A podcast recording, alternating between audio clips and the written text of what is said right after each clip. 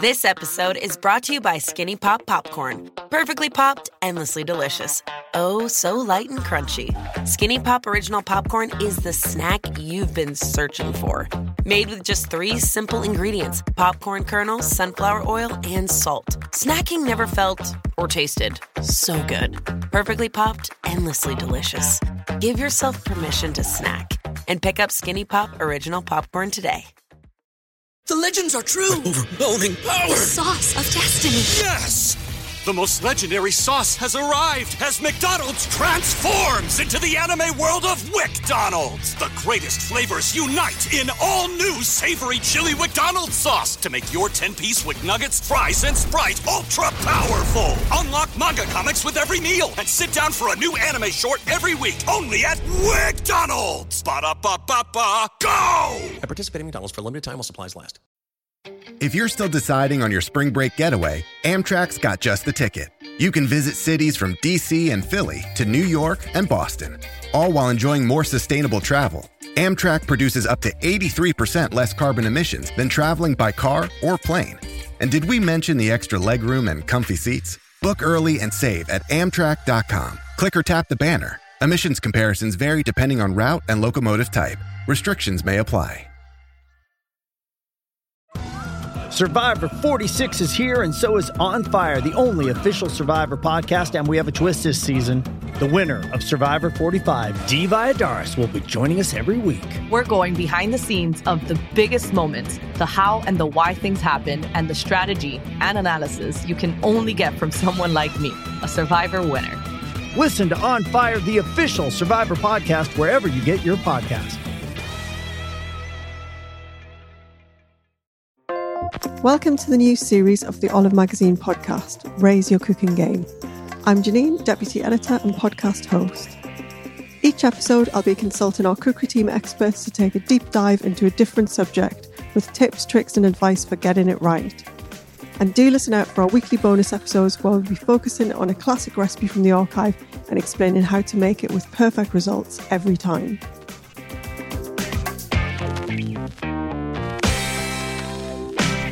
So, this episode, I'm joined by Olive's food editor, Anna Glover. Welcome, Anna. Hi. Um, and we're going to be talking about your pet subject, which is roasts. Um, can you share your roast credentials with us? I love that roast credentials. Um, so I've been recipe writing for around 10 years, uh, quite, and I'm obviously uh, northern, so I do love a roast dinner. Uh, my auntie and uncle have a farm in Wales that, and they raise cattle. Um, they have sheep and cows, so they um, send a lot of meat to supermarkets. So I used to go there quite a lot and help out with them on the farm, and obviously get paid in in in roast dinners. So um, yeah, I absolutely love a roast dinner. One of my desert island dishes. So looking forward to chatting everything roast today. Okay, so we'll we'll, we'll kick off with our um, little steps to success um, section. So, can you tell us five things you can do to make your roast better? Sure. So let let's start with um, the first thing you said was uh, I think it was using the right kit. Yeah. So uh, let's start off with the sort of basics. Um, you need the best roasting dish for for for your meat. Is uh, that's a really good tip to start with. So if you're doing something that's quite fast, maybe like a small roast, like a small um, roast beef or a chicken, you need something, you need a roasting tin that's quite shallow so you can get the hot air circulating around the whole uh, sort of joint, which will give you really, really good colour and you'll get an even um, you get an even temperature around the whole the whole joint. Um, but if you're doing something like a slow roast, sort of um, more like pork belly or sort of pork shoulder or something, you want to be able to catch all of the delicious fat and all of the flavorings um, as it's slow cooking.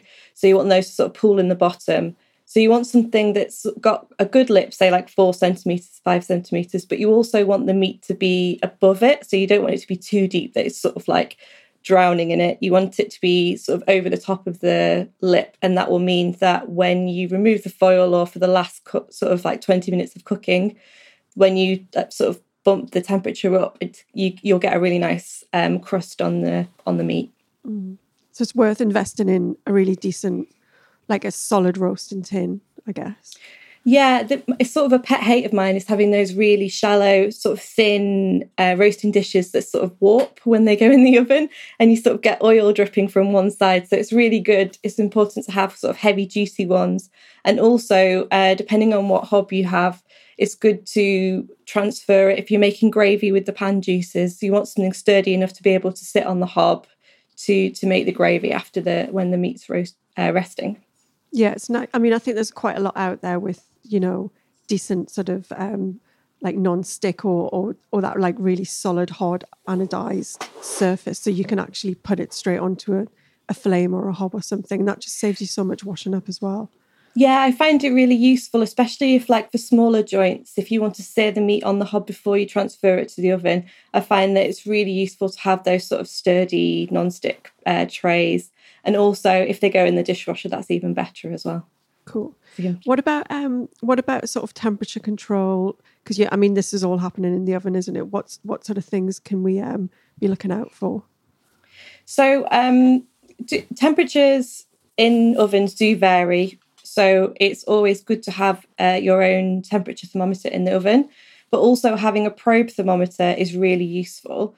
So um, it's it does take it takes the guesswork out of out of cooking meat. Uh, you just sort of probe the inside of the meat to check what the temperature is. Um, I think that's it's really useful for sort of rare beef and things like that, where there is some some sort of guesswork without the instant read thermometer. But also, um, if you start quite high, then you get a really lovely colorization on the meat, you get caramelization. And then if you turn the heat low for the duration of the cooking, it means that you don't get as much evaporation, you don't get as much sort of, you're less likely to get um, dry meat because you that slow cooking. Say if you've got something with quite a lot of fat marbling through it, that's got some time to be able to sort of melt and baste the meat as it cooks but you'll still get that lovely golden crust with the temperature high at the start. Yeah. So how how long would you do that that blast for? What's the sort of optimum temp- So depending time? depending on what it is, maybe like 20, 30 minutes. Um, especially for something like crackling, you really want to sort of pork crackling, you really want that high temperature at the start for 20 minutes. Uh, and then the lower temperature will mean that you get sort of uh, a, a, lot like juicier meat and tender mm. meat. Does it matter which end you do it at? Because I've seen recipes where you do like blast of heat at the start or blast of heat at the end, but you're kind of doing the same thing, I guess. Yeah, I think it's really good doing it at the start because you're kickstarting that process, especially if you're doing crackling, because you can get you sort of start to blister the skin and you've got that um sort of that initial process already already sorted and it's like the groundwork's been done. But I really like then blasting it at the end as well, just turning it up because it's almost like an insurance policy just to make sure that you've got it perfect. So I quite like doing um, sort of high, low, high. Yeah, cool. And what about? And I know you mentioned that you're uh, you're um, got a family farm, so obviously used to like wrestling quite nice big joints. How do you feel about the sort of off bone, on bone cooking? Um, there's there are pros and cons to both, and I do I really enjoy cooking with both. I think when you've got on the bone, say something like um, a rib of beef, I think it just looks absolutely stunning if you take it to the table and you carve it at the table. I think it's absolutely gorgeous. Uh, it's such a centerpiece. It's great for sort of like big special occasions. The bone is a conductor of heat as well, so it will cook quicker. So it's always good to maybe check 20 minutes before the end of the cooking time just to make sure that you're with your instant read thermometer, just to make sure that you know you're you're where, where you're at in terms of the the um, temperature. But I do really like the um, the idea that you could take the bone marrow as well if you've got the if you've got like a rib of beef or something you could even stir that into the gravy or just serve it like whipped into mashed potatoes or something yeah it's, it, uh, it is it's sort of like it's a bit overlooked if you've you know you just think it looks really impressive but actually it is an ingredient you can use in your roast dinner as well uh, some people say it tastes better with the bone in. I, I, I, don't know. I'm sort of on the fence on that one. But the, with off bone, I do th- think it's a lot easier to carve. So, and also if you're searing something or, you know, you're sort of getting that really golden colour at the start of cooking before you're before the whole duration of cooking, it is easier, I think, to get a more even crust um, if it's not got the bone in.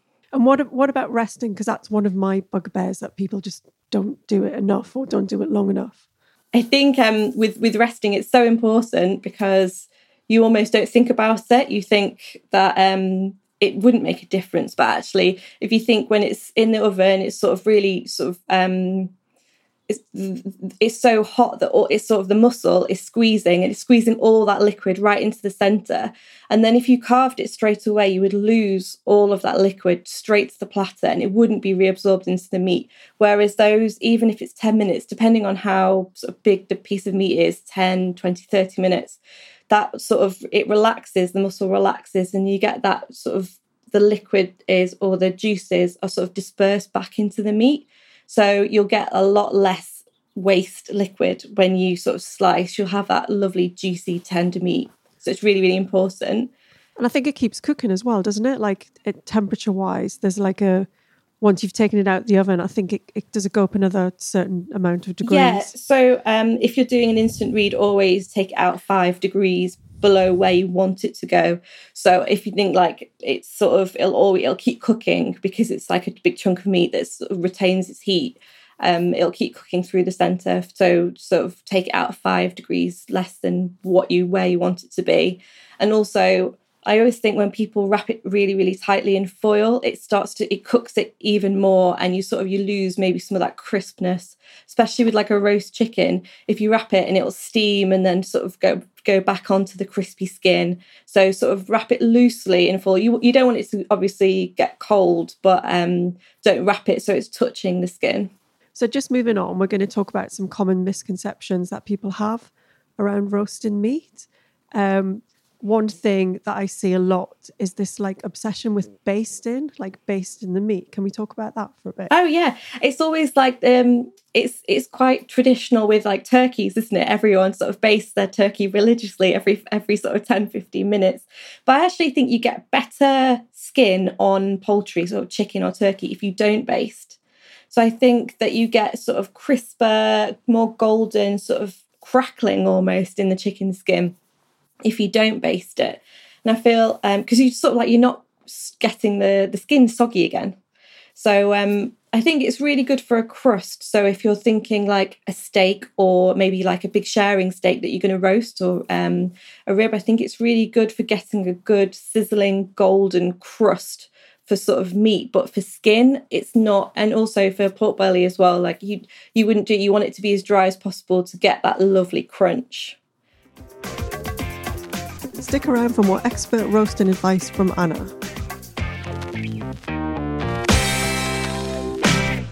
Another thing that I find slightly frustrating is when you see, especially sort of if you, you know, if you if you bought like a pack of a, a pre-packed bit of meat from the supermarket or whatever, and it gives you like a timing based on the weight, which is kind of fine as a guide, but it's not always the best way to to do it, is it? Yeah, I think it's it's a good uh, guide, I'd say, but at the same time, all pieces of meat and all different cuts are all uh, different sizes. So not just in weight, but also like in length. If they could be like a lot longer, fatter, and I think um, the the sort of the thinner the piece of meat is, obviously, the less time it's going to take for the heat to penetrate to the center. So it's always a good idea to um, use it as a guide rather than gospel and you yeah you use a temperature probe instead but also just using your sort of um like your common sense like if you've got a really really big chunky piece of piece of beef um it's going to take a lot longer than if it was sort of like longer and thinner like a like a fillet for example mm. and we said as well like ovens ovens can vary quite wildly can't they in terms of temperature so things might be actually cooking faster than you think they are or slower than you think they are. Yeah. And they also have hotspots as well. So, especially um, important for things like uh, fillet. So, where you've sort of got quite, you've sort of going from one end of the oven to the other, you can actually, one side can cook a lot quicker. So, it's always good to sort of rotate it and maybe probe it a few times. Um, in different places, going just to the middle as well, and also make sure not to touch the bone when you're doing the probing as well. If you're doing like a rib or something. Mm. Also, um, another common misconception is the kind of the roast of like you know doing it really kind of hot and fast because that's kind of how you know that kind of sizzling roast thing but i think you're a fan of the other way as well aren't you Yeah, I think um, I think I always considered roasting to be that sort of blast it for you know a short time. You get a really golden color on the outside, and then sort of maybe pink in the middle, or you know. But actually, with beef, especially when it's marbled, you do need that lower temperature to be able to melt some of that sort of sort of tougher tougher fat that may go through through the meat um, and that will make that will baste it as well as it's cooking internally rather than sort of over the top. Um, and I do I really like it for chicken as well. I feel like you get a lot you get a juicier chicken if you do a higher temperature first, so you'll get that lovely golden crisp skin, and then lower you sort of the meat sort seems to like fall off the bone rather than sort of being a bit more tough because it's been sort of higher, a bit more like a bit more evaporation, so it's a bit more sort of tougher. Yeah. And I think you get a lot more it it protects it a bit more. You do end up with a lot more juices to kind Yeah. of make things like, you know, gravy, which I think we can all agree is um, indisputable in a roast. I don't know. I have to. I, I love a roast that's a little bit different. I don't think all roasts need to come with roast potatoes Oh and god, gravy. Anna! I know. oh, come on, you're northern. Sorry, I'm not going to allow it. You know, you know. Um, we've got this kind of joke that whenever I go up north, you um, my my sister is obsessed with extra gravy, so she always asks for extra gravy even before they've put the gravy down. She's like, "Can I have extra gravy?" But if you go to a pub in Newcastle, they will bring you extra gravy as well as gravy on your plate without even asking. So let's talk about some other kind of flavor boosters and heroes, stuff you can twist your roast up a bit with. What kind of things would you use? yeah, obviously, like gravy is very close to my heart. I absolutely love it. Um, but there are so many things that you can do that maybe don't involve roast potatoes and cauliflower cheese. Um, I actually love sort of slow roasting lamb shoulder um, under foil and then taking the foil off for the last 20 minutes and sort of uh, turning the heat up so you get a lovely crisp golden sort of uh, skin and then shredding it so it sort of fall off the bone and then uh, serving that with flatbreads and things. Um, that's really, really nice, uh, just as a little alternative to like a Sunday lunch. And you could even do sort of um, like a mint dressing for that, like a mint chutney would be uh, lovely instead of the classic mint sauce. So take it down a sort of um, a more shawarma route than um, the classic gravy. Um, or you could do a roast chicken with like a pilaf, which would be lovely instead of roast potatoes, sort of like a carrot pilaf. Um, they're really nice. But but ways to sort of flavour the meat or change the meat. I really like using salt as a as a flavour. So sort of uh, making different flavoured salts. Um, and sort of doing those as a dry brine before cooking. So you're sort of doing a lot of the work is done before it even goes in the oven. So um, I really like with roast chicken just sort of patting it dry, making sure the skin's really dry, and then sprinkling it with a bit of salt, maybe some sort of thyme leaves, some lemon zest, things like that, and then putting it in a trivet and putting it in the fridge overnight. And that sort of draws out some of the liquid, It doesn't sit on the skin, so it drips down onto a tray.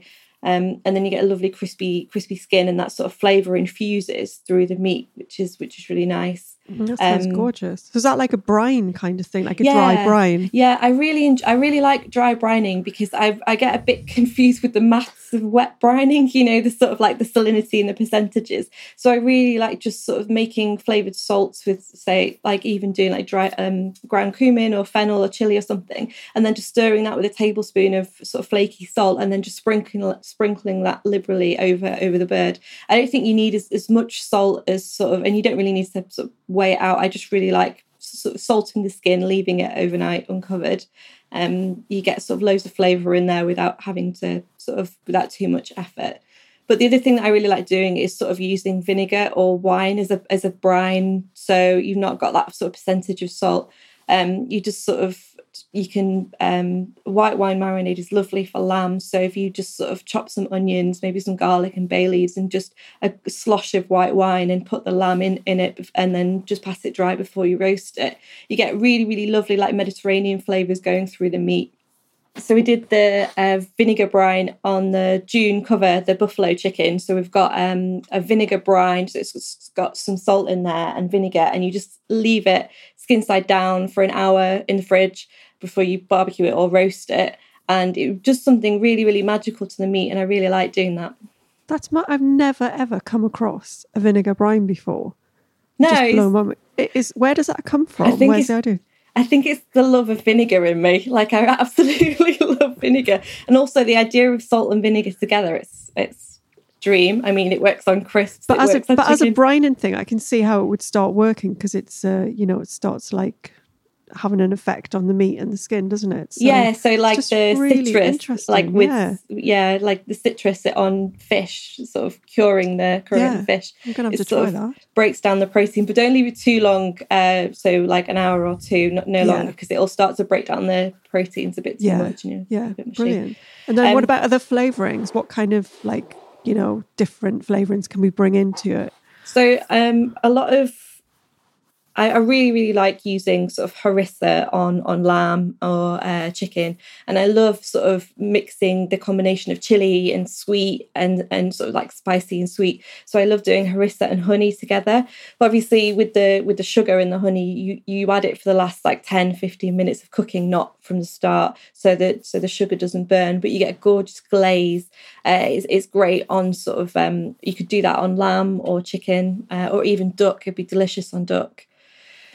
Um, and then I kind of like to take it in a maybe gochujang, soy sauce, rice vinegar sort of paste. So if you if you um, sort of stir them in a pan, maybe with some brown sugar, and to make a puree, and then spoon that over uh, slow cooked pork for the last ten or fifteen minutes. That's absolutely amazing. And then when you shred it, that sauce sort of like caramelized sauce goes into the meat. It's um it's really good on sort of buns and things like that, bread buns. Gochujang is the it's a spicy um, Korean red pepper. Yeah, paste, yeah. isn't it? It's like a people who don't fermented know.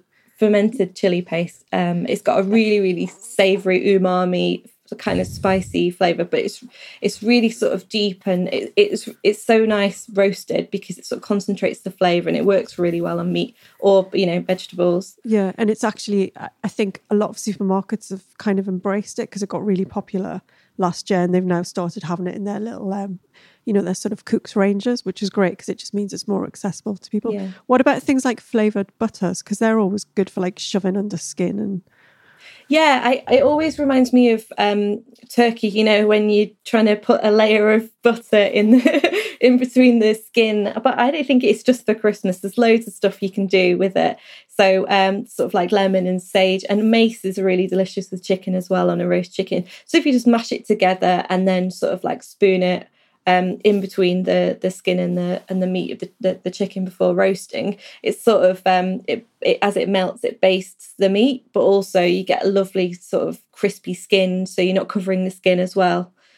Um, or you could do a lovely sort of anchovy butter for lamb if you wanted to do sort of um, for the last sort of 15 minutes of cooking, just spoon it over and so it melts into the meat rather than, you know, because a lot of people sort of poke holes uh, with a knife into into the lamb leg. And I really like doing that.